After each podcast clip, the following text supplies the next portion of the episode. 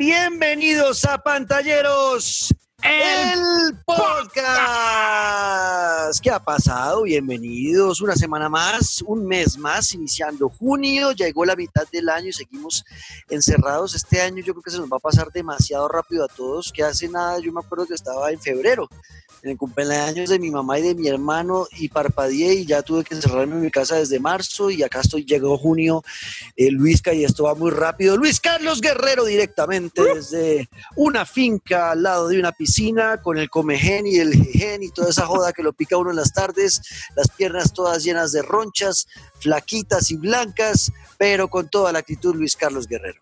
Y cuánto murciélago se aparece de noche a tomar agua de esa misma piscina, pero aquí seguimos, mi querido Nietzsche, llegó junio, mi mes favorito, a 20 días de ya cumplir apenas mis 25 años, hombre, pero lo bonito de, de, ya estar haciendo la cuenta regresiva para ese regalo negro, porque me imagino usted ya tiene listo el envío de The Last of Us 2 que sale el 19 y yo cumplo el 22. Perfecto. ¿Se cumple el 22 de junio? Claro, y ahí con el lanzamiento de The Last of Us de todos los pantalleros para el pantallero. Qué bonito. Muchas gracias, negro. Bueno, para que estén pendientes del regalito de Luis, casi hice un mensajito ahí en Twitter el 22.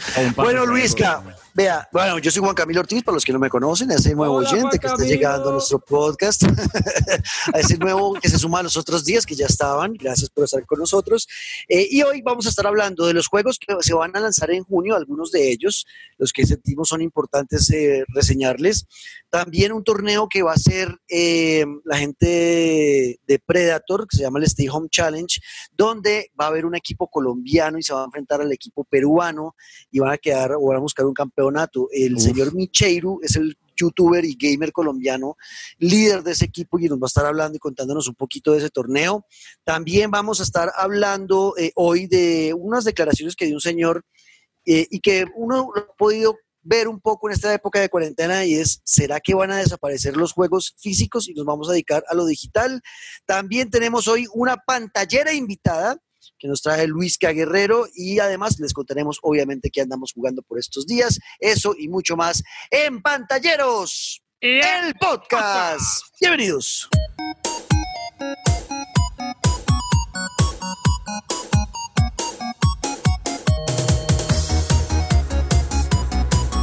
Muy bien, Luisca, pues bueno, estamos ya en nuestro primer episodio de junio y junio llega con muchos juegos importantes para que descarguen para su consola y vamos a hablar de eso. Obviamente, eh, el más importante del mes y del año, seguramente The Last of Us Parte 2. Con el que debería comenzar la lista, mi querido Nietzsche, más de seis años de espera con un juego al que ya le quedan menos de tres semanas para salir del horno y la verdad es que de esos adelantos cada vez más la expectativa, cada vez más las ganas de jugarlo, pero son varios títulos también que se ven por ahí. Es cierto, hay más títulos. Ya vamos a hablar del The Last of Us porque eh, hay cositas para contarles. Sí. Pero eh, antes, bueno, yo, yo, a ver, yo voy a ir reseñando uno y usted otro. Listo, vamos De una. Yo hablo de Outer Worlds. Este videojuego es un RPG, un juego de rol de acción que salió el año pasado eh, para las consolas principales, para Play 4, para Xbox, para PC. Y el juego eh, fue uno de los más premiados, más elogiados, que más piropo recibió el año pasado, porque era un gran RPG con una historia totalmente eh, de esas que lo envuelven y no termina, ¿no? Eh, totalmente sumergido en ese mundo y tratando de descubrir qué pasa. Más o menos esto es la historia de usted estando en un planeta en el espacio exterior y en esa colonia o en ese sitio donde está viviendo, todo lo que usted haga, cualquier conversación con otro personaje, cualquier acción que usted haga, van a tener una influencia directa en cómo se va a desenvolver la historia. O sea, hay múltiples finales en este videojuego y la gente que lo jugó, yo no lo he podido jugar, pero la gente que lo jugó y que leí sus reseñas y eso dicen que es una obra maestra, sobre todo en la parte narrativa.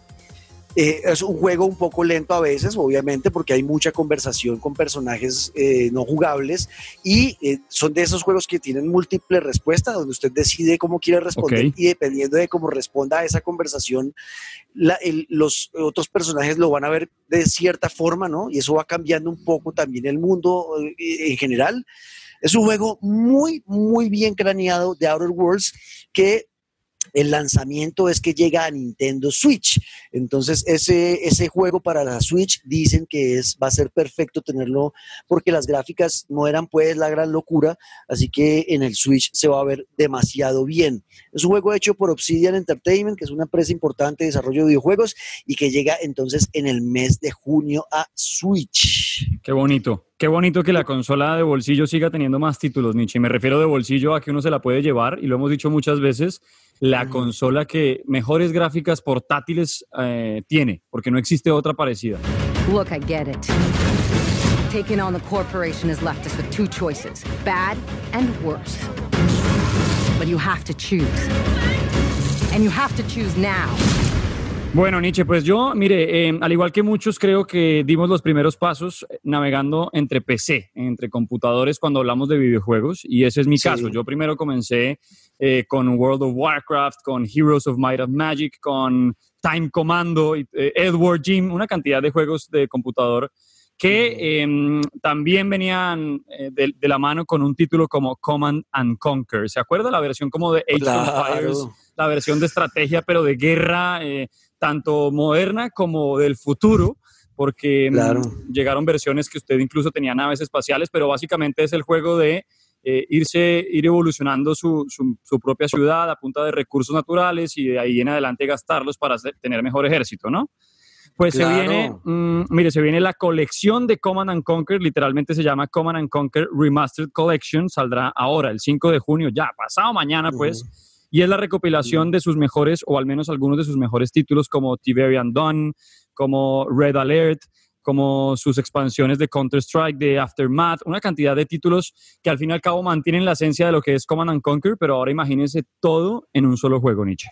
Sí, claro, entonces para que estén pendientes de un juegazo como lo es Command and Conquer, tiene muchos fans, gente que creció con ese juego, como lo dice Luisca, y tenerlo en una versión remasterizada, pues va a ser bonito, toda la colección además de los juegos de Command and Conquer. Si ustedes, bueno, esto lo grabamos nosotros el martes 2 de junio, pero seguramente ustedes lo están escuchando ya después del 5, entonces ya ese juego está lo mismo que The Outer Worlds ya está para la Nintendo Switch. Welcome back, Commander. That camera still running.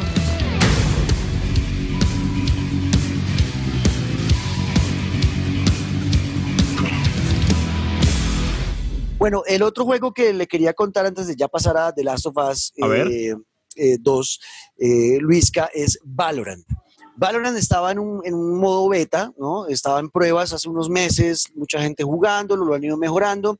Este juego es hecho por la gente de Riot Games, que son los mismos de League of Legends, y eh, ellos dijeron, vea, el tema de los shooters sigue siendo igual importante para, todo el tema de los juegos en línea, ¿no? Fortnite la está rompiendo, la está rompiendo Call of Duty Warzone, eh, por ahí vieron que Free Fire les estaba ganando mucho espacio en el tema de juegos móviles, lo mismo el móvil de Call of Duty, y entonces Riot Games dijo, venga, pues sí, ya sabemos que la tenemos y la rompemos con League of Legends y estamos haciendo mucha plata en el mundo, pero queremos más.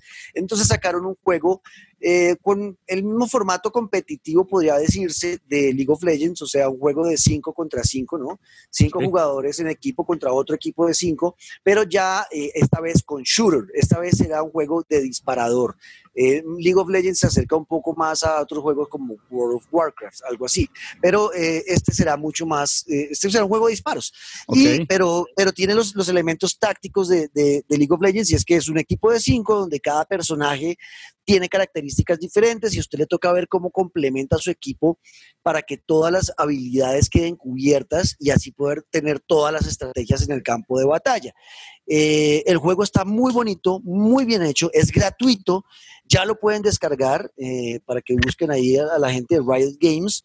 Valorant y he, oído muy buenos comentarios del juego. No lo pude jugar, pero lo que he oído es que vale bastante la pena. Shooter táctico, en primera persona además, eh, y pues con diferentes personajes creo que vale la pena. Valorant, seguramente vamos a empezar a ver muchos youtubers jugando este, este videojuego, Luis. Hey, Control. So, about the package.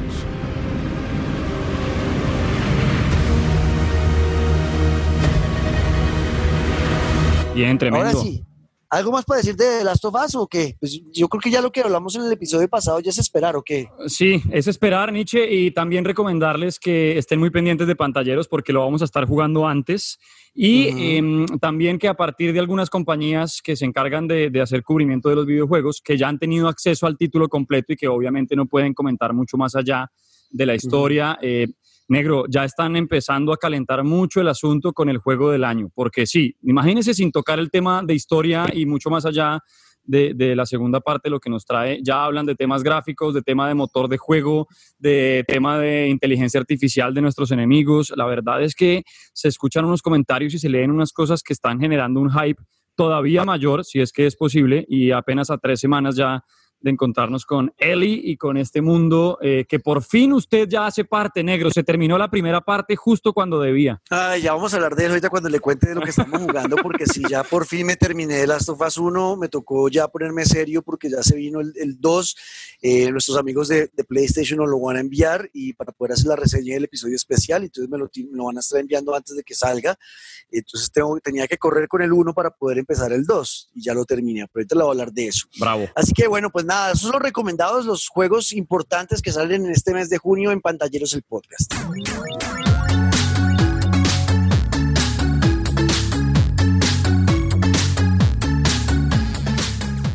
Luisca, tenemos un invitado, un amigo de la casa, un pantallero, eh, pero este es pantallero profesional, este ya es videojugador profesional, se gana la vida jugando videojuegos, es youtuber y es también uno de los eh, atletas de esports colombiano, es muy duro en League of Legends y va a estar representando a Colombia con su equipo, un equipo que estaba por estos días buscando entre algunos de, los jugadores colombianos, cualquiera se podía inscribir en ese torneo para, para poder hacer equipo con el señor Micheiro. Micheiru va a estar representando a Colombia con su equipo en un torneo contra Perú, contra un equipo peruano. El torneo se llama el Predator Stay Home Challenge, hecho por los computadores Predator. Y, eh, y lo tenemos en este momento con nosotros en Pantalleros. Así que, Micheiru, ¿Qué más? Bienvenido a Pantalleros, el podcast. Hola, ¿qué tal? Muchísimas gracias por la invitación. No, pues el placer de, recibirte, hermano. Cuéntanos, ¿qué expectativas tienes con el torneo Predator Stay Home Challenge, eh, donde estará representando a Colombia, obviamente? Bueno, pues espero representar realmente bien a, mi país porque pues es una oportunidad súper chévere que está brindando precisamente Acer Predator con este torneo en donde pues se involucran eh, personas individuales y al final armamos un equipo en donde pues vamos a tener oportunidad de luchar contra un equipo eh, peruano, liderado por Static, un influencer gamer de Perú, precisamente. Entonces espero eh, dar la talla con el equipo y bueno, hay buenos participantes, así que espero que de verdad tengamos una buena participación. Bueno, y, entonces, Micheiru, ¿qué tipos de compañeros está buscando para, para su equipo? Bueno, estoy buscando gente de verdad con actitud, más que con habilidad, con mucha actitud, con habilidades de comunicación, eh, personas que estén dispuestas a una retroalimentación y por supuesto mucha, mucha energía positiva, eh, porque pues bueno, nos vamos a enfrentar a gente de otros países que tienen otro tipo de modo de juego y que seguramente eh, van a dar también la talla, entonces creo que la comunicación es un factor importante dentro del equipo. Pues, Micheiru, yo soy comunicador, tengo toda la actitud, la energía, cualquier cosa. Eh, puede estar mirando por acá. Y ya entrando en el nivel colombiano, eh, ¿cómo ves el nivel de nuestros compatriotas en, en, League of Legends comparado con las otras potencias? Sin duda pienso que vamos por buen camino, pero creo que todavía falta mucho, mucho, muchísimo por trabajar. En Colombia hasta hace un par de años empezó a profesionalizarse como tal aquí una escena local y pues bueno, las potencias llevan 5, 6, 7 años en esto, entonces no, todavía nos falta bastante, bastante camino que recorrer, pero vamos bien. Bueno, pues me alegra saberlo, Micheiru. Y pues nada, nos queda solamente agradecerle por, por haber estado con nosotros y mucha suerte en su torneo. Ojalá se lo lleven. Bueno, muchísimas gracias por, por la suerte y a ustedes por la invitación. Muchísimas gracias también. Brindarle un espacio al gaming eh, es muy importante actualmente eh, para el desarrollo como tal de este tipo de actividades que pues ya se están empezando a monetizar y profesionalizar en el país. Así que muchísimas gracias por este espacio.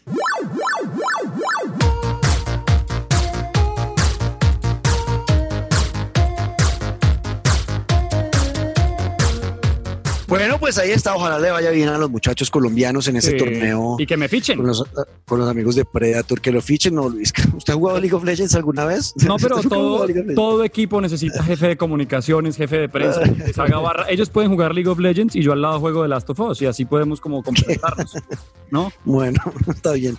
Mira, ¿saben cómo me voy a complementar contándome la noticia esta del señor, ¿no? Que, que un señor importante que dijo que se iban a desaparecer los juegos físicos. Pues es que mire, eh, yo le quiero preguntar, Nietzsche, ¿usted es de mi equipo, de los que compra el juego físico, que le gusta tenerlo en el mueble ahí, mirarlo, así sepa que esa caja nunca la va a usar, pero, pero tenerlo ahí eh, en la estantería todos sus títulos, o usted los va comprando digital y que no se arrumen en un mueble?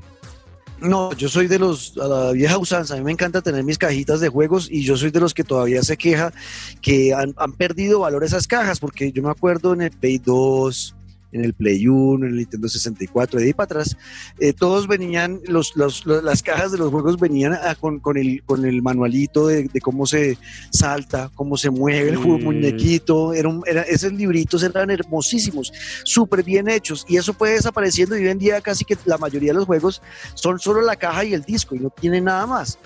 Eh, a mí sí me hace falta el tema físico. Dice en negro, incluso ahora tendremos una pantallera invitada que fue la que me dijo esto, y es que es proporcional a nuestra edad. O sea, como por decirnos ancianos, eh, de una forma decente, pero yo creo que hace parte igual que como un disco y no comprárselo usted digital o no tener la canción en su Spotify, hace igual que hace lo mismo papel que un libro y no tenerlo en su tableta, pues es lo mismo con un juego. Yo creo que se vuelve también una parte sentimental fuerte y lo que usted dice, negro, es que venían cuadernitos con los, las pistas dibujadas, por ejemplo, de Mario Kart o me acuerdo eh, las fotos de los personajes en cualquier juego, el mapa gigante de Red Dead Redemption se lo trae dentro de la caja, o sea, son detalles de fina coquetería. Pues mire, y es que el tema es porque apareció un man llamado David Braven o Braven, que es el creador de Elite Dangerous, ¿se acuerda de, ese título tan, tan bravo? Y, que es fundador de, una empresa o de un estudio desarrollador como Frontier Developments.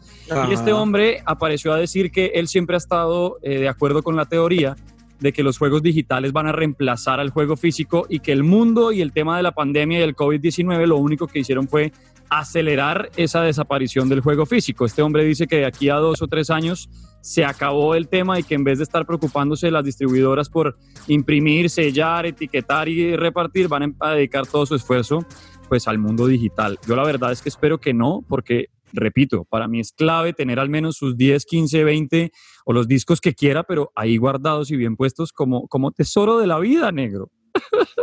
De acuerdo, mí, yo estoy de acuerdo con el señor que sí está acelerando el proceso porque obviamente ahorita conseguir juegos físicos es difícil, no podemos salir, las tiendas están cerradas, eh, todo se está haciendo por domicilio, eh, no, hay, no hay mucho eh, vuelo internacional eh, de carga, o sea, sí hay, pero es poco, entonces las, las, copias que llegan son muy pocas. Entonces la mejor forma en este momento de conseguir un juego que uno quiera, pues es comprándolo digital, no hay de otra, no hay de otra. Y yo en esta época de cuarentena, por ejemplo, en lo personal, he comprado varios juegos de forma digital.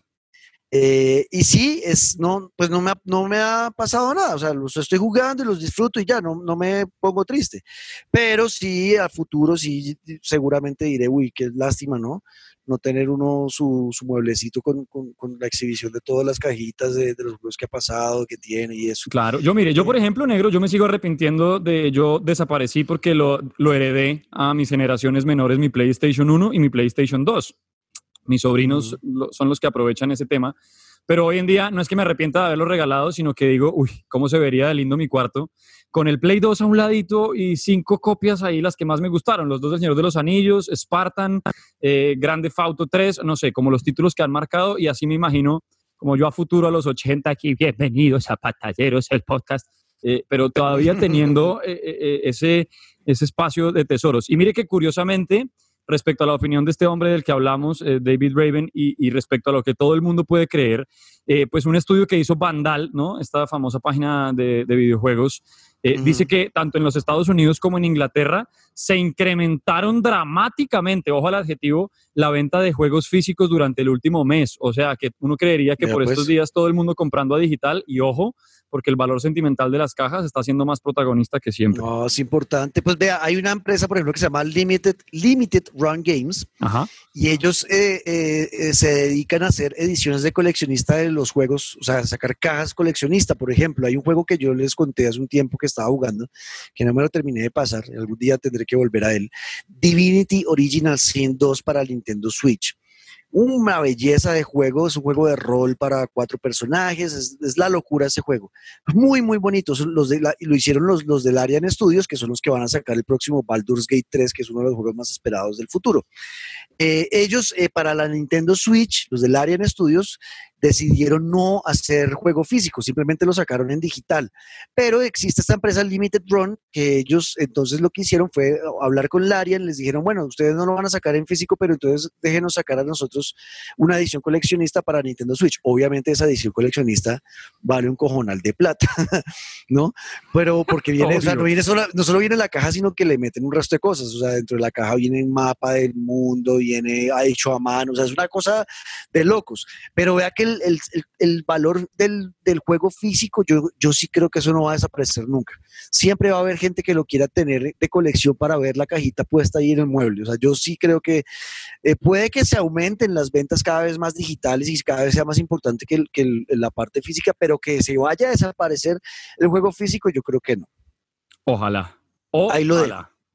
Ahí les dejo ese trompo en la uña para que lo piensen. Y ya que usted eh, habló de nuestra pantallera invitada, Luisca, pues de una vez, ¿no? ¿Qué, dice si, si la escuchamos? Preséntela, por favor, díganos. De una.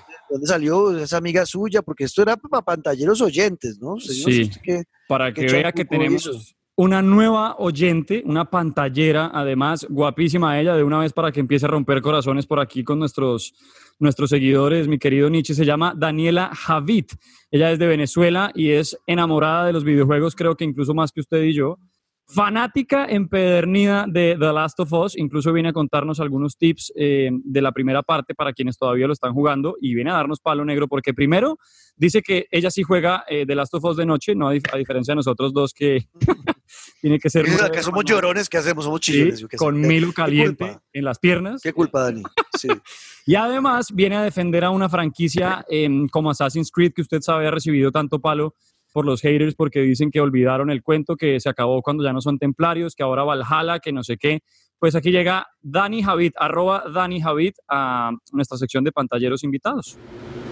Mm, hola, hola. Bueno, eh, ¿qué he estado jugando en cuarentena? Principalmente he estado jugando un juego por el celular que se llama Sky Children of Light. Es primera vez que le doy la oportunidad de esta manera a un juego por el celular. Sus creadores son That Game Company, que son los creadores de Journey, de Flower y de Apsu, que son tres juegazos, especialmente Journey. Quienes no han jugado Journey deben jugar Journey, o sea, para ser considerado un gamer, de verdad deben haber jugado Journey. Y Sky, muy como su hermanito Journey, eh, hace una analogía a la vida. Entonces, los niveles iniciales eh, que hacen referencia como a la niñez. Son bastante fáciles, bastante iluminados, la música es bastante linda y pues a medida que uno va avanzando en el juego, que es como si uno estuviera creciendo, el juego se va complicando.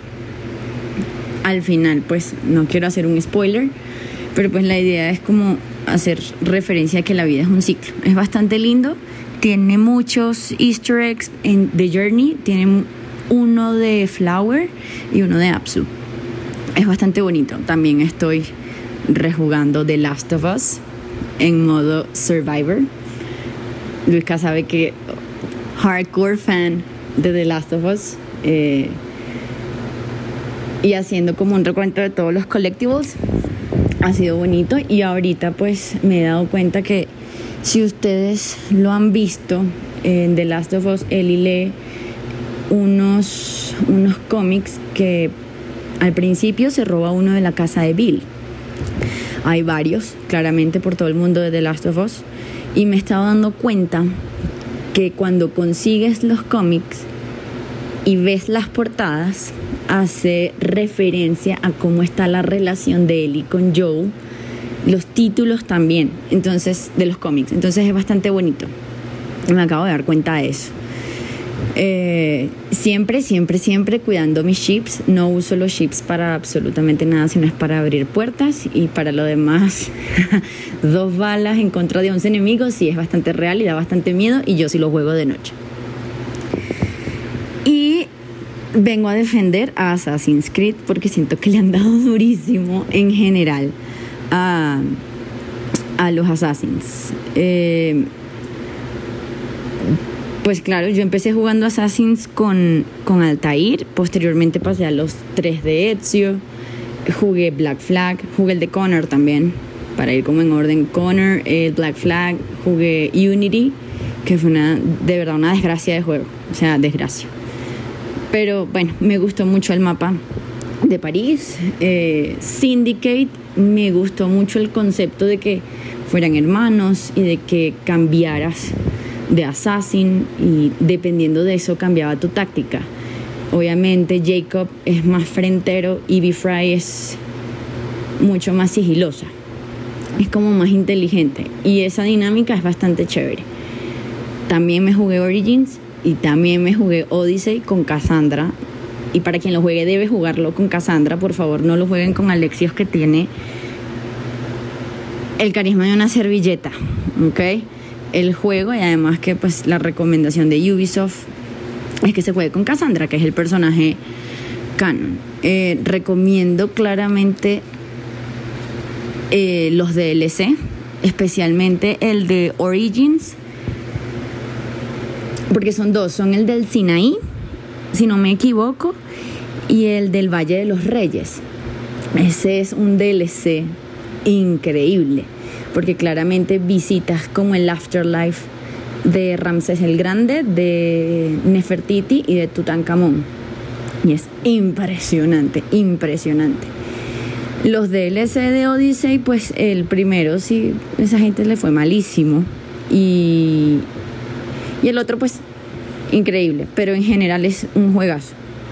Y como para cerrar, no se les olvide que el tema de Assassin's Creed no es nada más templarios contra asesinos. Es que acuérdense que, y es algo como transversal en todos los juegos, que a Desmond se le aparecía el espíritu como de una diosa, entre comillas, Minerva. La diosa Minerva también habla con Cassandra, es decir, está presente en todos lados porque ellos hacen como la historia de que había una raza superior que son los Isu y el cataclismo de, los Isu, que es lo que uno también va descubriendo en Black Flag y también lo descubre en, en Odyssey y principalmente ese es el tema de Assassin's Creed.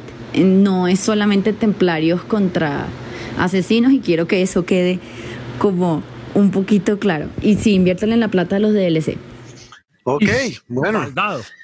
Eh, me encanta, me encanta una mujer hablándonos de videojuegos. Ah, qué, delicia escuchar esa voz. Propiedad. Oiga, negro, yo hubiera querido oír este regaño antes de jugar Odyssey porque eh, es claro lo que dice. O sea, yo jugué con Alexios, que es el personaje hombre del título, y cuando me lo pasé fue que dije, sí, como que aguantaba más con Cassandra.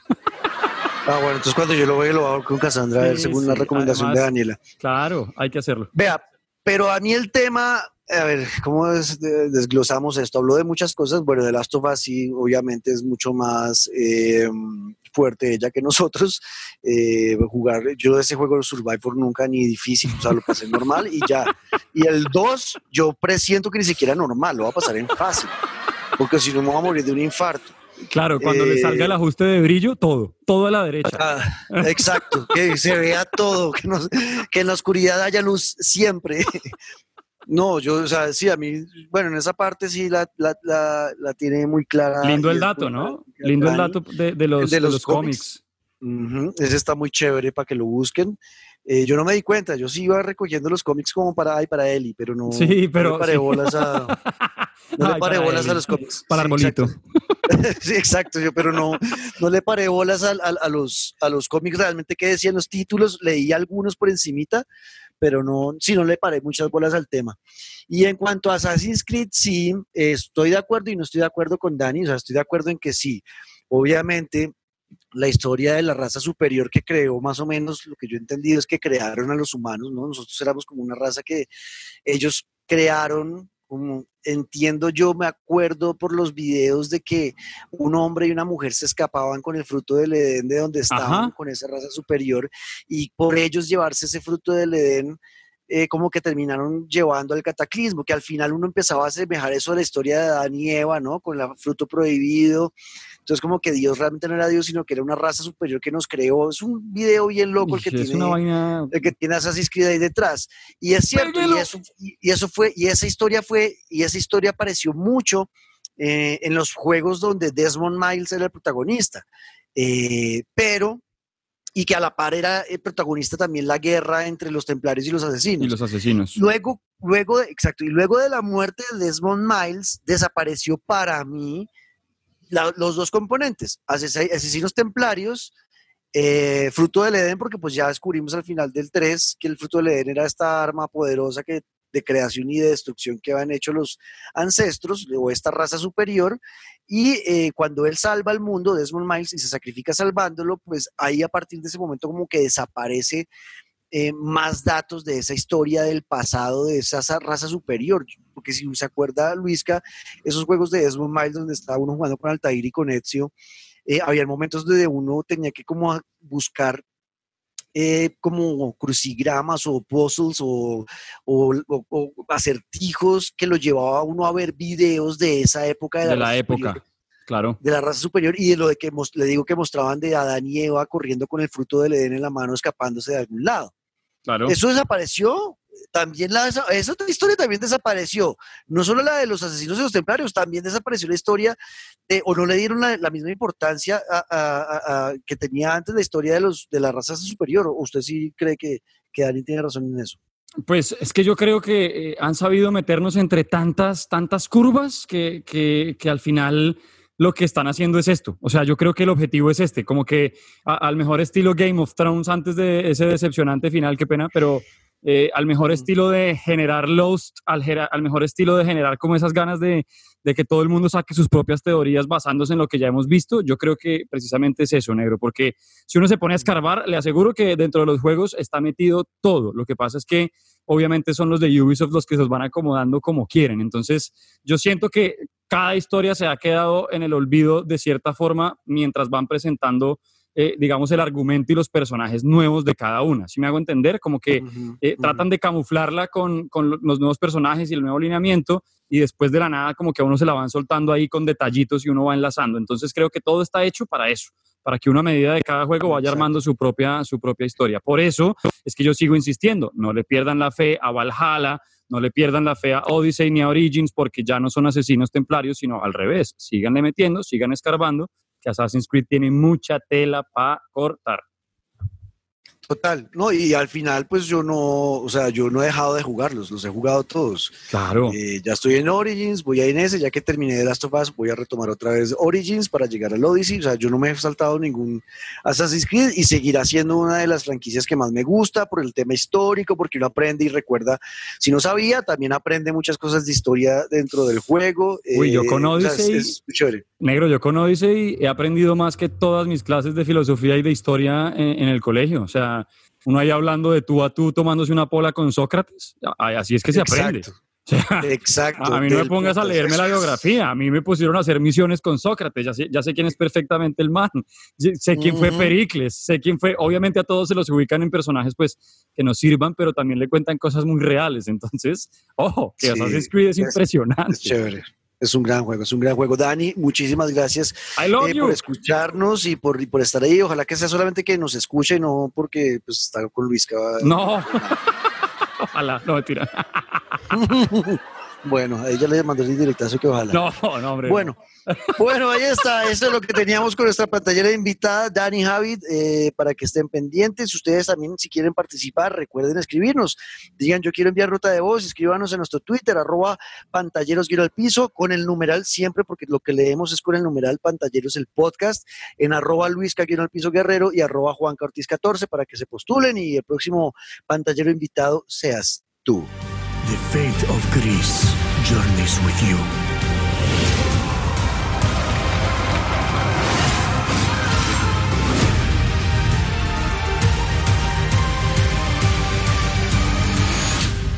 Bueno, Luisca, y entonces llegamos ya al final de este episodio de esta semana de Pantalleros el Podcast. Para este momento teníamos que estar hablando del PlayStation 5, de los juegos que iba a tener, pero pues aplazaron la presentación por todo lo que está ocurriendo en Estados Unidos y el mundo, porque ya esto es una cosa global, el tema contra el racismo. Eh, y es el momento y me encanta que la industria de los videojuegos eh, esté tomando parte y estén expresándose, ¿no? Eh, apoyando un movimiento que necesitamos sea muy fuerte en el mundo y que erradique de una vez por todas ese flagelo tan terrible y nefasto que es separarnos por el color de nuestra piel, que me parece lo más estúpido del universo y que todavía siga pasando, es una idiotez. Y me encanta que, por más de que me duela no haber visto los juegos porque lo estaba emocionado por verlos, pero me encanta que PlayStation, que, que Activision, que Xbox, que Nintendo, que todos los que se han pronunciado se pronuncien y frenen sus actividades para que en este momento nos enfoquemos en ese flagelo que es el racismo. Como debe ser, como debe ser negro. Y si les quedan dudas, vean, eh, vayan a, por ejemplo, unirse a la selección de Holanda, que allá es donde tenemos todos los colores y, y cómo ellos mismos han hecho una campaña a partir de, pues somos iguales, estamos jugando con la misma camiseta que es la vida, negro. Entonces, creo que, creo que eh, por fin se, se, se, se concientiza alrededor del planeta entero ya un tema que increíblemente todavía seguimos hablando, porque es que 2020 mm. y seguir hablando del tema, pero bueno, eh, al menos que eh, eh, parte de videojuegos, todas las industrias y desde casa el planeta entero haciendo por lo menos su llamada ahí de, de, incomodidad, de protesta frente al tema. De acuerdo, entonces bueno, cuando sepamos la nueva fecha de la presentación, pues obviamente la tendremos aquí en Pantalleros el podcast y ya para despedirnos, ustedes qué andamos jugando, yo, Luis Gabno, primero cuénteme usted entonces cómo, qué ha avanzado, qué descubrió, qué cosas nuevas ha visto en los juegos que está jugando, qué juego no está jugando. Bueno, yo le conté que Assassin's Creed Odyssey, aunque intenté llegar al 100%, me varé. Póngale, lo logré en un 85 y eso es muchísimo. Em, porque están, hay misiones que tienen que ver con Atlantis, eh, con criaturas mitológicas, luchar contra la medusa, contra el minotauro. O sea, es un juego que usted tiene mucho más para explorarle. Yo hice lo que más pude, terminar la historia principal de la Odisea, terminar la Atlántida, terminar con las criaturas. O sea, en verdad fue mucho, pero me quedé eh, como faltando un 11% que eh, la verdad no supe cómo más hacer porque es un juego al que igual hay que meterle paciencia, hay que navegar mucho, las distancias en barco son un poco más largas. A mí no me gusta teletransportarme tanto, ¿no? Como entre torres y esas cosas para cortar distancia, entonces eh, soy de los que se anda el juego, explora, por eso me fue tan bien con Zelda Breath of the Wild, por eso me fue tan bien con Red Dead Redemption 2, pero con Assassin's Creed Odyssey tuve que parar, ya se me estaba quemando el coco. juegazo, por donde se le vea, la verdad, impresionante, aunque me hubiera gustado tener el tiempo de repetirlo con Cassandra o de hacer algunas cosas mejor con Alexios porque el final no era el que yo estaba esperando. Usted, usted mismo va armando el final, Nietzsche, a partir de, de, cómo va respondiendo las preguntas, de cómo va eh, decidiendo algunas cosas. Yo obviamente no sabía eso, sino hasta allá cuando me enteré y, quisiera cambiar el asunto. Eh, pero bueno, terminé Assassin's Creed Odyssey, em, estoy con Sleeping Dogs ya digamos, en un 70%. Es un juego corto, la verdad, lo recordaba más largo y es muy corto, eh, a pesar de que estoy jugando el Definitive Edition, que viene con todas las misiones extra que se sacaron de la primera versión. Para los que no saben de qué hablo, es un juego de, de, un policía infiltrado en las mafias y en las pandillas de Hong Kong. Eh, y usted haga cuenta, es un grande auto, pero con la diferencia que usted también tiene que hacer el lado bueno. Es un infiltrado y se porta muy mal y es eh, terrible en cuanto al sentido de pandillas y demás lo que tiene que hacer, pero es un policía al fin y al cabo. Em, mismas mecánicas de usted poder hacer lo que quiera en la ciudad y todo el asunto. Lo que pasa es que en esta edición vienen más misiones para, para ser policía. Usted se puede meter, digamos, en los, en los pantalones de un agente SWAT. Eh, puede hacer misiones también de convertirse en médico y espionaje.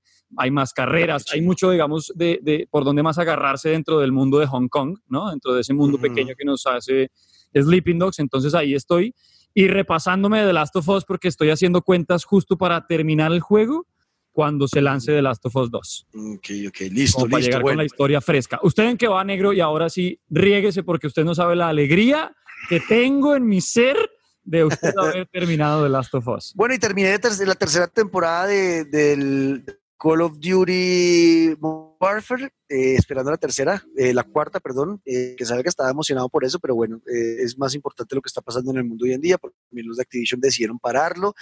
Eh, estoy jugando Destiny 2 por estos días, empezando a jugar, no he entendido todavía por qué a la gente le gusta el, tema de que limiten los, los jugadores o el número de jugadores en el mismo party o en el mismo grupo en la mayoría de misiones sea solo de tres, pues no es chévere porque los squads son de cuatro. O sea, cuando uno siempre entra con cuatro, uno siempre entra tr- uno y tres amigos más en todos los juegos.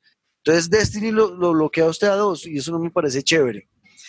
Eh, si alguien quiere contarnos por qué está bueno Destiny 2, pues que nos escriba. A ver si yo entiendo. Bueno. Eh, ¿Qué más estoy jugando? Ah, bueno, Grand Theft Auto 5, eh, mi amigo Henry, el que conté en el episodio pasado que les engañaba la, la cuenta, que es- un experto en Grand Theft Auto y le ayuda a sacar a uno harta plata para mejorar sus negocios y eso, pues me ayudó esta semana con 5 milloncitos de dólares en el juego para comprar mi negocio de maquinitas poderoso y meterle todas las maquinitas, le metí incluso esa que se llama, creo que era, que era un, eh, yo no sé si se acuerda de esa maquinita Luisca, que era un, eh, un Ferrari Testarossa, era como un- y, y que uno iba con una mona al lado, un descapotable, y nada, por carreteras de Estados Unidos y que tenía música, música toda ochentera, era muy, muy chévere ese juego. Y el, la maquinita me dio para Grand Theft Auto 5. Ya le averigué el nombre. Ya sé cómo se llama el nombre del Ferrari Testarrosa con la mona. Obviamente, ¿Cómo se llama? Outrun. Outrun, Outrun, exacto.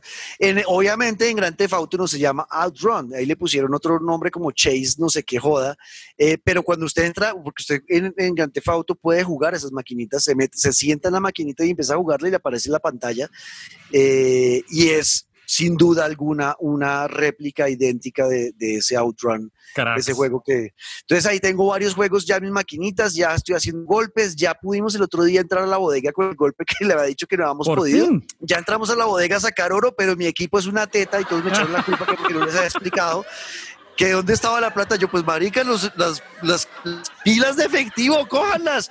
Y cogieron, o sea, teníamos que coger como millo- eh, dos millones y medio de dólares había ahí en plata y cogieron 700 mil nomás. Las huevas esas que porque no, ve- que porque no veían las pilas de efectivo. Yo era como, no puedo creer. No. Me echaron la culpa. No, no me parece negro. Entonces, bueno, ya- ya íbamos a escapar del depósito, eh, pero ahí nos, nos mataban, nos mataban, nos mataban, ya eran como la una de la mañana o de un martes o un miércoles y te- todos teníamos que levan- levantarnos a trabajar. Fue como, no, marica, ya, baila, déjenlo así. Entonces eh, nos toca volver a hacer ese golpe, pero bueno, ya hemos avanzado más dentro de él, o sea, ya sabemos más, más cómo hacerlo. Eh, y pues nada, Henry, ah bueno, y con Henry ya voy a hacer el business, ya le voy a, creo que hoy voy a empezar con él a, a soltarle mi cuenta para que me deje con 50 millones de dólares en la, en la cuenta. Y Y Henry, yo le paso a él, y yo a Henry sí yo le pago, le paso su platica. Gente que la tiene eh, muy clara, negro. ¿Sí me entiende? Total, porque además es mucho más barato hacer eso que comprar eh, plata del juego. O sea, comprar plata del juego es carísima. O sea, en la vida, o sea, buscar un bono de- del social club de Rockstar para meterle millones o dinero, pues a Grand Theft Auto a la cuenta es, es muy costoso. Deberíamos, muy negro, costoso. dejar, o téngalo ahí en- entre sus veremos, eh, hacer la pregunta a los pantalleros que nos oyen de si fueran como Henry, ¿por cuál juego podrían cobrar por su talento? Yo, por ejemplo, por The Last of Us, el primero, eh, o por Ok. Zelda Ocarina of Time, o por Zelda Breath of the Wild. A mí hágale. ¿Por cuál juego podría cobrar? Por Si usted cierre los ojos y, y- y me diga con los ojos cerrados, yo, yo en la pantalla, yo en mi consola pidiéndole ayuda negro, y usted con ojos cerrados eh, y solamente hablándome, diciéndome por qué puerta entrar, qué decisión tomar, qué juego es ese por el que usted me puede cobrar. Yo podría cobrar por, por mejorarles las, las cuentas de Gran Turismo. Por Listo. coger sus carros, sacarle todos los carros, hacerles harta plata para sacarles carros, eh, mejorar. Incluso, pa- incluso soy tan bueno en Gran Turismo que soy bueno diseñando los carros. Bien. Los carros me quedaban del putas, los- los- las, las- las pinturas, los vinilos. No, realmente yo, si hay algo que soy bueno es en Gran Turismo. Perfecto, En ahí ese juego está. soy muy bueno. Contrátenos Bueno, por ahí Gran. Turismo y por Zelda. Exacto. bueno, y, es- eso y- y vivimos. escríbanos, Escríbanos si usted pudiera, como nuestro amigo Henry, vivir de un juego, ¿de qué, de qué juego viviría? ¿De cuál, ¿Por cuál cobraría? Y le, le pagarían bien, le iría bien. Exacto. Ahí está. Bueno, pues Luis, ah, bueno, y finalmente... No se me vaya, exacto. Oigan a esto. Pues ya, por fin, por fin terminé The Last of Us 1. Lo terminé ya esta última semana. Llegué a ese momento maravilloso de las jirafas. Eh, ya vamos a donde los Fireflies para que entonces saquen la vacuna de, de, la gente y podamos ya acabar con ese mal de esos eh, zombies inmundos que están consumiendo al mundo y nos llevaron al cataclismo. Todo está en la cabecita de la hermosa Ellie y va a salvar a la humanidad. Y llegamos a ese momento donde Joel la lleva y ya están en las jirafas y le dice a él, a ella, no, pero no, no, si quieres hacer esto, porque claro, él ya se encariñó y la está viendo como su hija, la hija que también ya perdió una vez empezando el juego cuando, cuando la pierde y muere ella, entonces él ya con él y tiene como esa relación padre-hija y ya le da miedo perderla. Pero entonces ya le dice, oiga, no sea huevón, hermano. O sea, llevamos jugando 57 horas este juego ¿no? O sea, este man, el man que nos está controlando, le ha tocado cagarse en los pantalones unas 37 veces cada vez que queda encerrado en un cuarto oscuro con un monstruo gigante. Eh, en serio, o sea, ese man ha sufrido mucho. O sea, todo lo que hemos hecho es para salvar a la humanidad. Y usted me va a decir que entonces no lo vamos a hacer y va a ser en vano porque no me quiere perder. Hermano, mi misión mm. era es esta. Mi misión es entregar mi vida para que la humanidad se salve. Pero ¿será que sí, negro? Es que yo a mí siempre me quedó la duda de ¿y si la mataban y no servía para nada? No, para mí sí. ¿Qué tal que eh, eh, es que esa es la yo me yo me pongo en los pantalones de Joel cuando dice "Y si les dejo acá a esta niña y simplemente la matan y es un experimento más, pues no solamente perdí a mi hija, sino perdí a mis dos hijas." Ish, difícil. Pero, pero es que usted va a salvar millones de personas, o sea, de pronto. millones de personas, o sea, eso es una, en la vida real, piénselo, piénselo en la vida real, el dilema, el dilema que le plantean ahí moral de sí, o sea, sí, salvo una persona, pero, pero es que con esta acción usted va a salvar millones y millones de vidas y va a restablecer el orden mundial, mejor dicho, va a salvar el universo, usted es el gran héroe. Ella es la gran heroína, ella se iba a sacrificar para entregar, para volverse ese Adalid de la justicia y el bien y el amor. ella lo iba a hacer y él no la deja al final. Y ahora sí lo siento por los spoilers, pero si ustedes no han llegado, no han pasado el juego de las of 1, tienen huevo. o sea, tienen negro. tienen no, negro porque yo, no porque yo lo haya pasado la última semana, pues sí, ¿qué hago? Soy, ahí sí me puede decir, sí, soy puta. Porque, porque, porque sí, ya, ya que lo pasé ahora sí voy a hacer spoilers, pues sí, hermano, porque ya viene el de las tomas 2 y ya es hora. La historia. Entonces, ¿qué pasó al final? El personaje principal, que era Joel, con el que uno juega todo el, juego y con el que uno se enamora de ese personaje y uno se siente que es él, y es el héroe, y es el más fuerte, y es el líder, y es el padre de esta niña, ¿no? En sentido figurado. Eh, ¿No? Y de pronto todo eso se le viene al piso cuando le toca tomar la decisión de rescatarla de no dejar que le saquen la vacuna de la cabeza porque la matan eh, y mandar al traste las 57 horas de juego, como ella dijo, como marica, fue en vano. O sea, fue en vano todo lo que hicimos, me trajo hasta acá, maté. Ella se volvió asesina también, eso es otra que ella cosa le estaba pesando mucho, que terminó matando gente así con sevicia y, y feo. Y, ella dice, todo eso que viví convertirme en una persona que mata gente fue para poder salvar al mundo y no me dejó hacerlo. Y el man le miente en la cara y la salva y luego ella le dice, pero júreme que usted me sacó de allá, me salvó porque realmente eh, no iban a poder hacer nada conmigo. Sí, que incluso Joel le dice, sí, es que había muchos niños como tú inmunes y no se ha podido encontrar la cura y así es con lo que se acaba el juego. Yo creo que eso sí, y por eso es que yo entiendo tanto a Neil Druckmann, que es el director del juego, cuando dice que este, esta segunda parte que se viene va a ser dedicada al odio y no al amor como en el primero, es porque todo acto tiene consecuencia, Nietzsche. Y yo creo que yo, eh, obviamente, y sí, yo también ya he visto cosas que vienen de todo, pero eh, la decisión de rescatar a Ellie y de acabar con cuanto Firefly quedaba en ese edificio es un, acto que le va a generar repercusiones sin duda y ya entiendo de dónde es que nos van a sacar el odio eh, para la segunda entrega.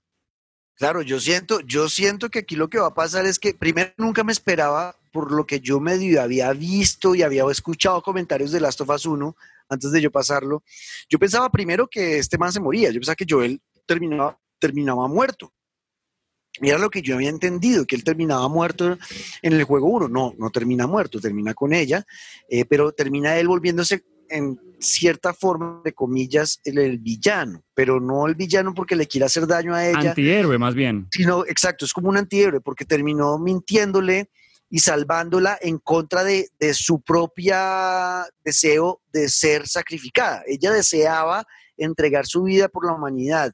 Él no se lo permitió, ¿no? Y la engañó para que ella no se enojara con él y no lo porque él sabe que si le decía la verdad ella lo va a mandar a la mierda. No, pues se acaba la relación que al fin y al cabo fue lo, lo único que salvamos de todo el juego, la relación con Eli. Eh, yo creo que el segundo va a ser una repartidera de, de, hostias, como dicen en España, a partir de todo lo que se viene eh, de Eli enterándose de eso, de los Fireflies buscando a Joel por haber asesinado a todos los que asesinó, porque no creo pues que Joel salga, eh, acabe con medio planeta y nadie lo esté buscando. Eh, y sin duda la cantidad de personajes nuevos que van a estar ahí involucrados en esta historia Nietzsche. Ojo, lo prometimos en pantalleros que lo vamos a jugar al tiempo usted y yo y vamos a hacer un, un, episodio solo de The Last of Us 2. Sí, solo un episodio de eso, así que bueno, para que estén pendientes y bueno, al final yo también creo que, yo no sé, a mí por qué me da la sensación de que al final puede ser que ella termine matando a Joel o, en, o o sea, enterándose de todo lo que pasó y, y, termine odiando a, a, a Joel y mejor dicho, yo no sé, siento que va por ahí la cosa, vamos a ver, vamos a ver. Todo esto son suposiciones que yo hago de lo que me quedó, de la sensación que me quedó con el juego, con el de Last of Us 1 y ya aquí eh, y pensando en cosas que, podrían pasar, pero sin saber a ciencia cierta cómo sea. Eh, habrá, habrá ese episodio especial de, de, Pantalleros, el podcast, dedicado solamente a The Last of Us. Si quieren participar en el programa, si quieren que los leamos, si quieren enviar notas de voz, ser pantalleros invitados, envíenos sus comentarios en Twitter, numeral Pantalleros el podcast, arroba Luis el Piso Guerrero, arroba Juan Cartiz 14, numeral Pantalleros el podcast, ahí nos escriben. Bueno, Luisca, nos oímos en ocho días entonces. I love you, negro. Para usted un abrazo gigante y para todos nuestros oyentes, a los pantalleros, que ya saben, todo se detiene y nosotros seguimos andando. Así es, un abrazo también para Félix, director de podcast de Caracol Radio, para Vale, que nos ayuda a subirlo rápidamente, al viejo Miller, que está también ahí pendiente, y obviamente eh, la estrella de este eh, programa, que es el viejo Andresito Rodríguez, nuestro productor, que hace todo maravilloso. Así que Luisca, nos oímos en ocho días. Hasta aquí, pantalleros, el Podcast!